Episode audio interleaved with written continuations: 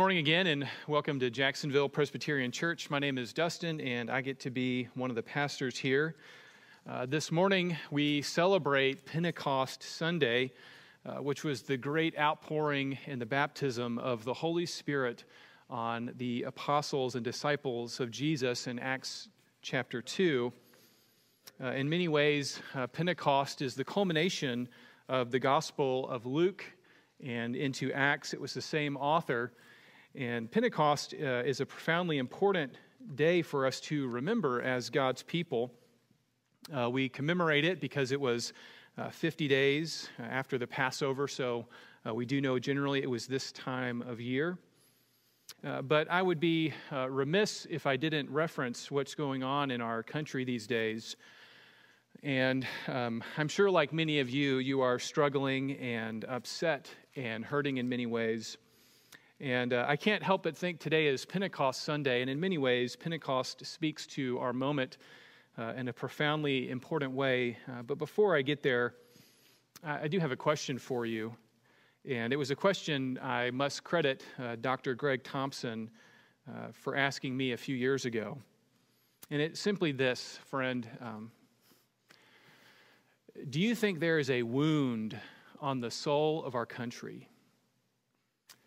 Uh, do you think that there is a wound of racial division and racial hatred uh, on our country? Uh, maybe you've experienced that wound yourself. Uh, no doubt, almost every American can think of negative experiences uh, over the racial division and frustrations and hurts and sins that uh, we've all seen and experienced and now are unfortunately watching uh, seemingly live on social media and the news. Uh, when he asked me that question, I couldn't help but remember uh, years ago as a young, know nothing college freshman at the University of Mississippi. Uh, I was raised in the suburbs in Virginia where I didn't really you know, think that racism was still alive.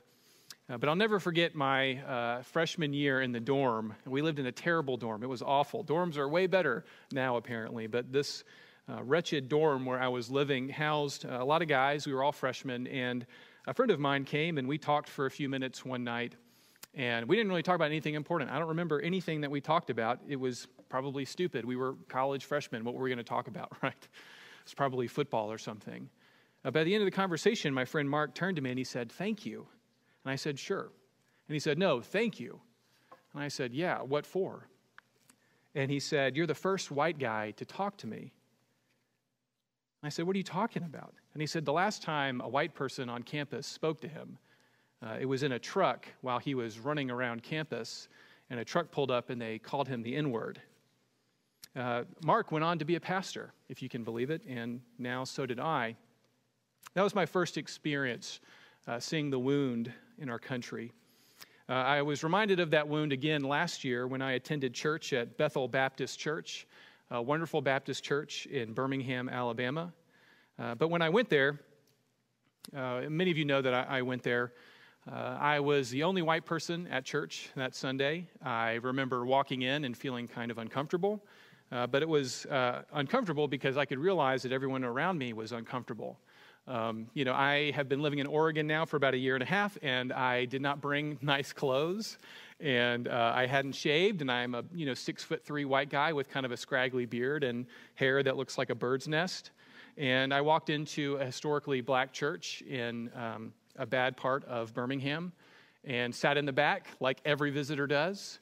And I mostly got stares from people who were concerned. I attended that church because my friend uh, Thomas Wilder is the longtime pastor there, and we're in the same doctoral program at Beeson Divinity School. And I, I offered to attend church and hear him preach. Um, uh, but anyway, when I was on the back row, uh, Reverend Wilder came up to me eventually and said, Hey, you got to come with me.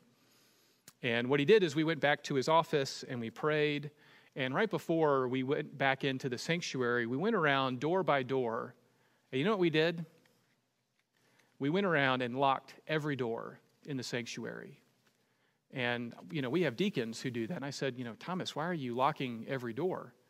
And he said, Because we don't want anybody messing with us. And I said, People mess with you? And he said, Yeah, actually, just a few months ago, a group of trucks circled the sanctuary while we were worshiping. And so we locked the doors, we went into the sanctuary, and Thomas made sure that I sat on the front row. Uh, and I realized sitting on the front row with Thomas, the reason I wasn't allowed uh, or uh, it wasn't wise for me to sit on the back row was because they were worried about why I was attending their church. And so Thomas made a point to let everybody know that I too was a pastor. And then he made me speak from the pulpit, which was terrifying and honoring all at the same time. Uh, what you may not know about Bethel Baptist Church is it is the most bombed church in American history. It was bombed by white supremacists three times uh, throughout the 1960s. Uh, the longtime pastor there, uh, Thomas, told us that the organist uh, still bears the wounds and the scars from when her Sunday school building was bombed, and she's still worshiping the Lord every Sunday. So, all that to say, uh, those are my very, very small, um, sort of uh, seemingly minor experiences with the wound, but uh, no doubt that my short recounting of these stories is reminding you of your experiences of this wound. So let me ask you again is there a wound on our country? I mean, don't you see it? There's a wound on the soul of our country. And friends, this is why I think it's so important for us today, of all Sundays, uh, as we see looting and riots and the anger of man, and we see people dying in front of us on videos, uh, for us to consider what the Holy Spirit was doing on Pentecost. Uh, before we jump into there, though, we've been reading through the Gospel of John, and I just want this to prime the pump a little bit. Uh, Jesus did say this to the church. In John 14, Jesus says, Truly, truly, I say to you, whoever believes in me will also do the works that I do, and greater works than these will he do, because I am going to the Father. Whatever you ask in my name, this I will do, that the Father may be glorified in the Son. If you ask me anything in my name, I will do it. Uh, friends, what if the healing of our country is the greater work that the church of Jesus Christ is meant to do right now? Uh, with that in mind, let's pray and then let's study Pentecost. Holy Spirit, uh, we praise you and we thank you that you point us to your Son, Jesus Christ, who in his body tore down the wall of hostility between all peoples and in the place of two men, you created one new humanity. Uh, Father, thank you for preaching the gospel for those of us who are far away and for those of us who are close. Holy Spirit, would you heal our land? Holy Spirit, would you work in your church to do greater works, to do the great work of the ministry of reconciliation, the ministry of reconciling sinful people to you, God our Father. May we fulfill your law to love you with all of our heart, soul, mind, and strength, and to love our neighbor as ourselves. In Jesus' name we pray, expecting the victory to belong to you. Amen. Uh, well, if you grab your Bible, uh, I would love for you to flip over to Acts chapter 2. And what I want to point you to uh, in the story of Pentecost uh, is what has happened is Jesus has uh, died for the sins of his people. He has been raised to life. Uh, he has shown that he is going to make all things new, and this sad, sinful, broken world is going to be made new, that the kingdom of God is coming to bear. And at the beginning of Acts, he tells his disciples uh, that he is going to ascend to heaven and send the Holy Spirit, just as he promised, that he would baptize people with the Holy Spirit. And remember that baptized means immersed, right? So you could hear it as God's people are going to be immersed in the power of the Holy Spirit. And that's exactly what happens in Acts chapter 2. Uh, the apostles and the 120 overall disciples are gathered together. Uh, these are men and women who follow Jesus Christ, and the Holy Spirit falls on them. It fills the room, and tongues of fire hover over their heads and they go about proclaiming the gospel of Jesus Christ, uh, the kingship of Jesus. And what they do is they, they burst out during this festival when all of God's uh, people, all the Israelites have been uh, skewed through all the different countries, and now the, all the Israelites are back together. And these 120 uh, disciples uh, start proclaiming the good news in all of the different languages. It's one of the most miraculous things we see that the Lord does as the disciples speak all of these different human languages, and all of these uh, Israelites, all these people who trust in the Lord, they hear it in their own native tongue. And so, what happens, of course, is God is showing us that He is undoing the curse of the Tower of Babel. If you remember in the book of Genesis, God scatters the people uh, into different uh, groups of people in different languages. And now we see at the last days that God is proclaiming a kingdom that will be of all people. Uh, he's fulfilling what the Psalms will say uh, the glorious things of thee are spoken, O Zion, city of our God, that people will be ascribed to the record book from all the different languages, tribes, and tongues, and they will be deemed as having been born of Zion. It's the hope of the prophets that the languages of the peoples would be turned into a pure speech. It's the hope of Isaiah 28 that the Assyrians and the Egyptians even would know Yahweh, the God of Israel.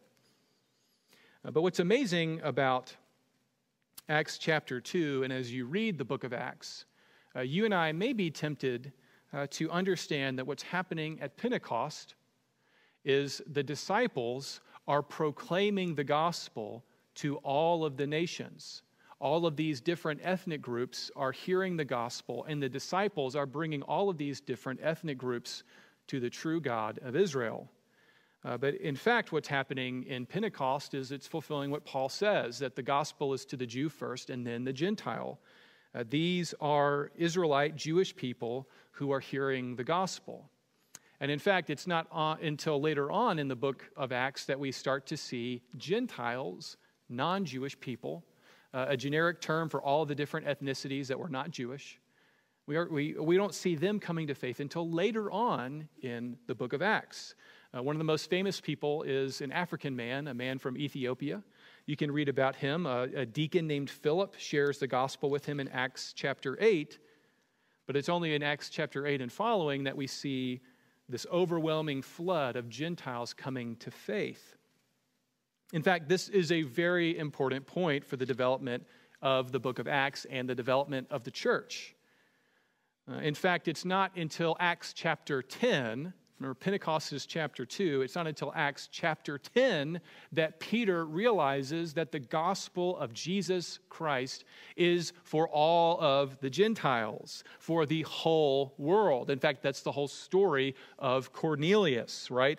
Uh, a centurion for the Roman military comes to faith. He believes in Jesus, and the Holy Spirit falls on him, and he and his people speak in tongues and prophesy, and they profess faith in Jesus. And the amazing thing all of chapter 10 is about is it's amazing to Peter that the ministry of reconciliation, of reconciling a broken world to God, involves the different ethnicities, the different groups of people.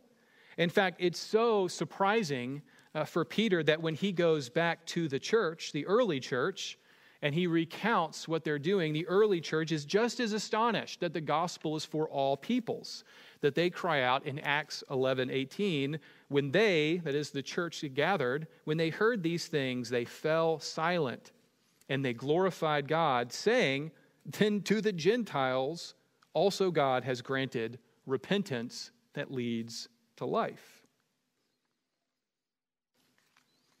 So you see what's happening at Pentecost is it's starting the ministry of reconciliation.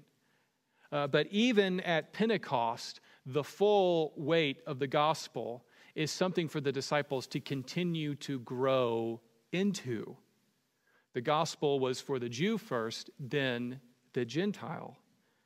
The gospel was for Cornelius and Ethiopians, and even in Acts chapter 11, the need for all of the people groups of God to be reconciled to the only true God comes as a wonderful uh, awe inspiring uh, surprise.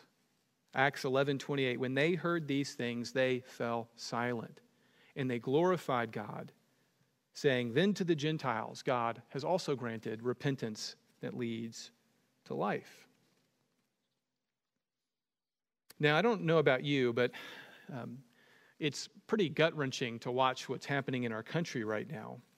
Uh, the outrage, uh, the anger, the looting, uh, the hatred. And of course, uh, we must condemn any sorts of violence or looting. But we must not be surprised by what we're seeing. Uh, I know uh, for myself, it's hard to think this is our country.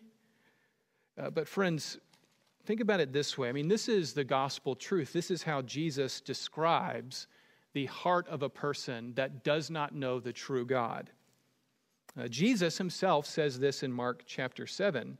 He says, For what comes from within, out of the heart of man, comes evil thoughts, sexual immorality, theft, murder, adultery, coveting, wickedness, deceit, sensuality, envy, slander, pride, foolishness. All these evil things come from within and they defile a person. Sounds like a pretty good list of everything we've seen on the news this past week. Uh, Paul will go on and he'll explain our spiritual problem this way. Uh, we already studied this, but this is a reminder. This is uh, Titus chapter 3. And Paul says, For we ourselves were once foolish, disobedient, led astray, slaves to various passions and pleasures, passing our days in malice and envy, hated by others, and hating one another. Friends, uh, unless the Holy Spirit immerses the heart of a person in its new life, that is our state. We hate one another and are hated by them. We fill our times with passions and pleasures and envy and strife. And so, what you and I are seeing before our very eyes is a spiritual reality in physical demonstration. And we cannot be surprised by it. But now the question, of course, becomes well, what's the cure? What's the cure? Uh, this is a, a, tough issue, right? Because on one side, people will say, justice, uh, justice, hear our voice. That's what we need. That's the cure. A wholesale reordering of our society. And of course, on the other side, there is the argument that order and force must be used, and everyone just needs to go back to normal.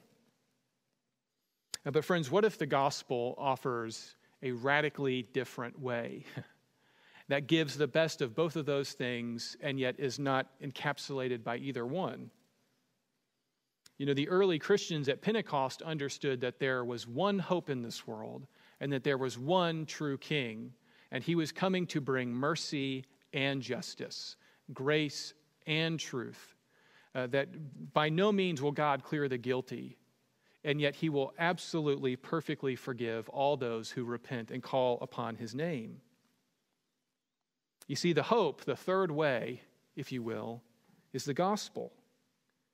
In Titus chapter 2, as much as Paul lists all the terrible things that can come out of the heart of a man, uh, when Paul's really just echoing Jesus, Paul goes on and he says, But, but, yes, yes, we hate one another and we are hated by each other, but when the goodness and the loving kindness of God our Savior appeared, he saved us not because of works done by us in righteousness, but according to his own mercy, by the washing of regeneration and renewal of the Holy Spirit, whom he poured out on us richly through Jesus Christ, our Savior.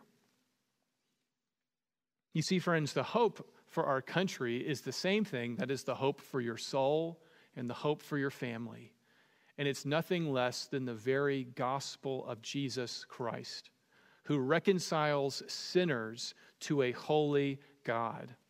And he gives us his law, and he commands us to obey his commandments, which is to love God with all of our heart, soul, mind, and strength, and to love our neighbors as ourselves. The new commandment is really no new commandment as all, at all, is what John will say, which is you are to love one another. You see, friends, that's the hope. Um, I've been often asking myself and the staff uh, these last few days uh, can the center hold? It feels like division's really strong right now, and people are pulling each other further and further apart. Uh, can the center hold? Well, friends, I think it absolutely uh, is uh, determinative on what you think the center is. Is it wholesale reordering of society, or is it going back to society as it was? Or is it more education, or more police, or less police? Is it for everyone to hold to your political views? Uh, friends, if, if that's what you're holding out hope for, if you're thinking that's going to hold the center, uh, friends, I don't think you know the depravity of the human heart yet. And the only thing that can really reconcile what we're seeing is the gospel of Jesus Christ, who does not turn the world upside down, he puts the world back to rights. The center can hold because Jesus Christ himself is the center.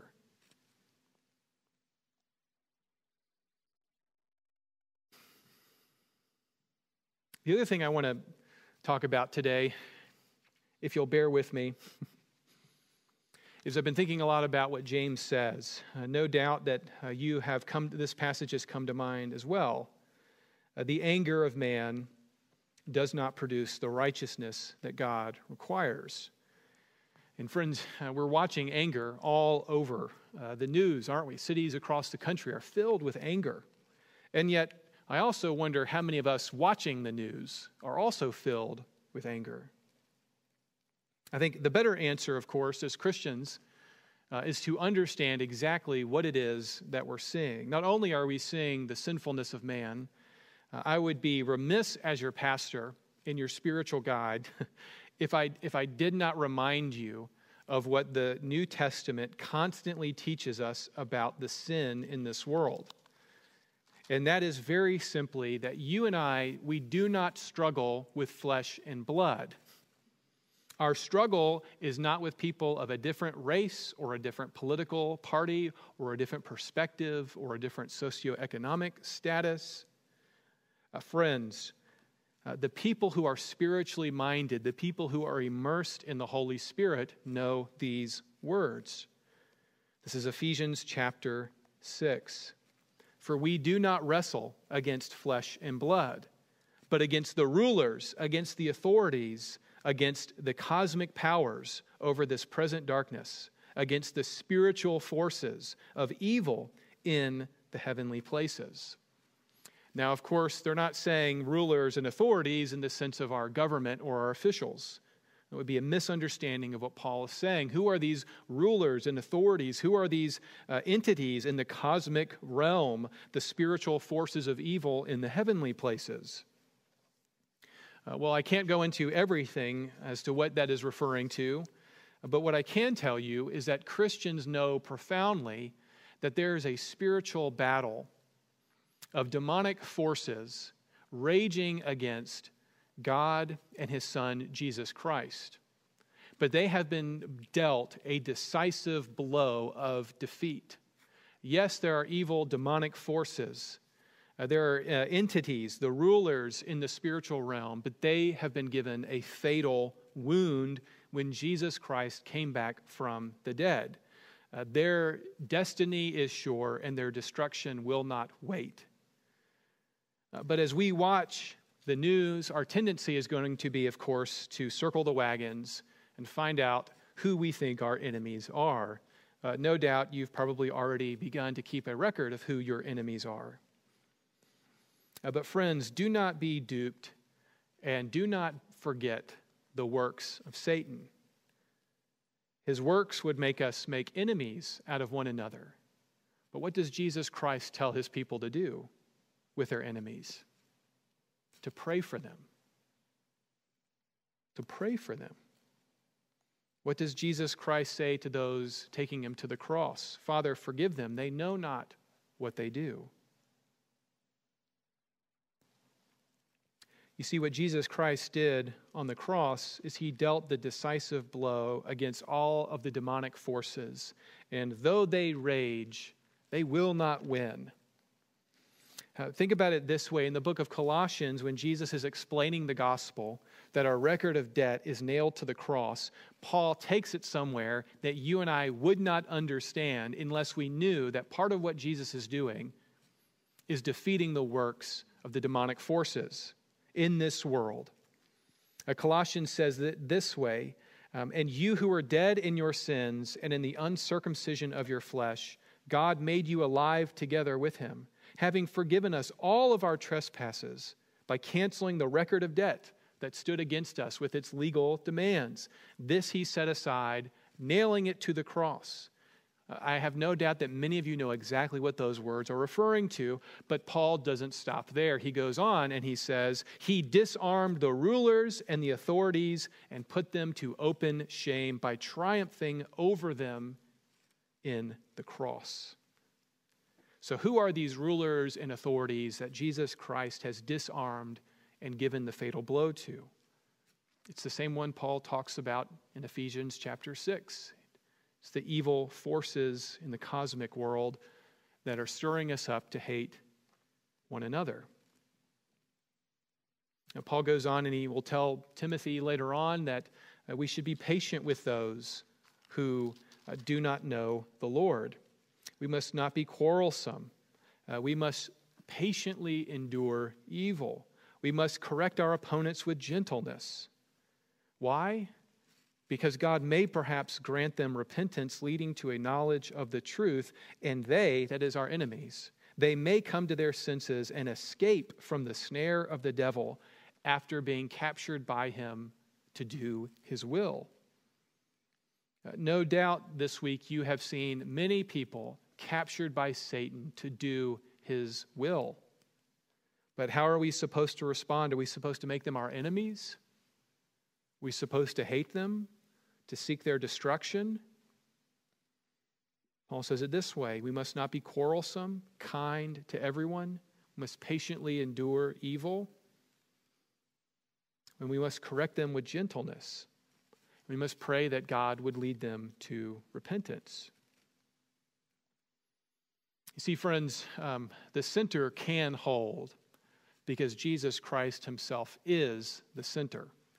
Uh, God can and He will heal our land. Uh, what you and I are called to do is to be immersed in the very Spirit of God, uh, to pray the things that He would have us to pray for, to pray in His name for peace and for justice and for reconciliation. Let me just finish with this. Uh, more could certainly be said. Uh, but, friends, do you see the wound on our country? Do you know what can heal it?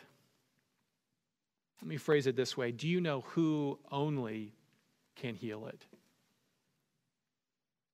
Only God the Father, through the ministry of his Son, Jesus Christ, through the power of the Holy Spirit, could ever heal this. And, church, don't forget Jesus' words to us. These are words of hope and of victory. Truly, truly, I say to you, whoever believes in me will also do the works that I do, and greater works than these will he do, because I am going to the Father. Whatever you ask in my name, this I will do, that the Father may be glorified in the Son. If you ask me anything in my name, I will do it. Friends, on this Pentecost Sunday, is there any doubt what the Holy Spirit would have us to pray for in the name of Jesus Christ? Friends, it's an invitation to pray with me. Holy Father, we pray through the Holy Spirit and in His power that you would heal our land. Lord, that your church would arise, that we would love our enemies, that they would be brought to repentance. Lord, that we would not be duped by Satan to make enemies out of those who would one day become our brothers and sisters in Christ. Father, may we be peacemakers and truth seekers. Father, would you bring justice and peace to our land? In the only name that could ever bring this about, in the name of King Jesus, who is coming again, amen.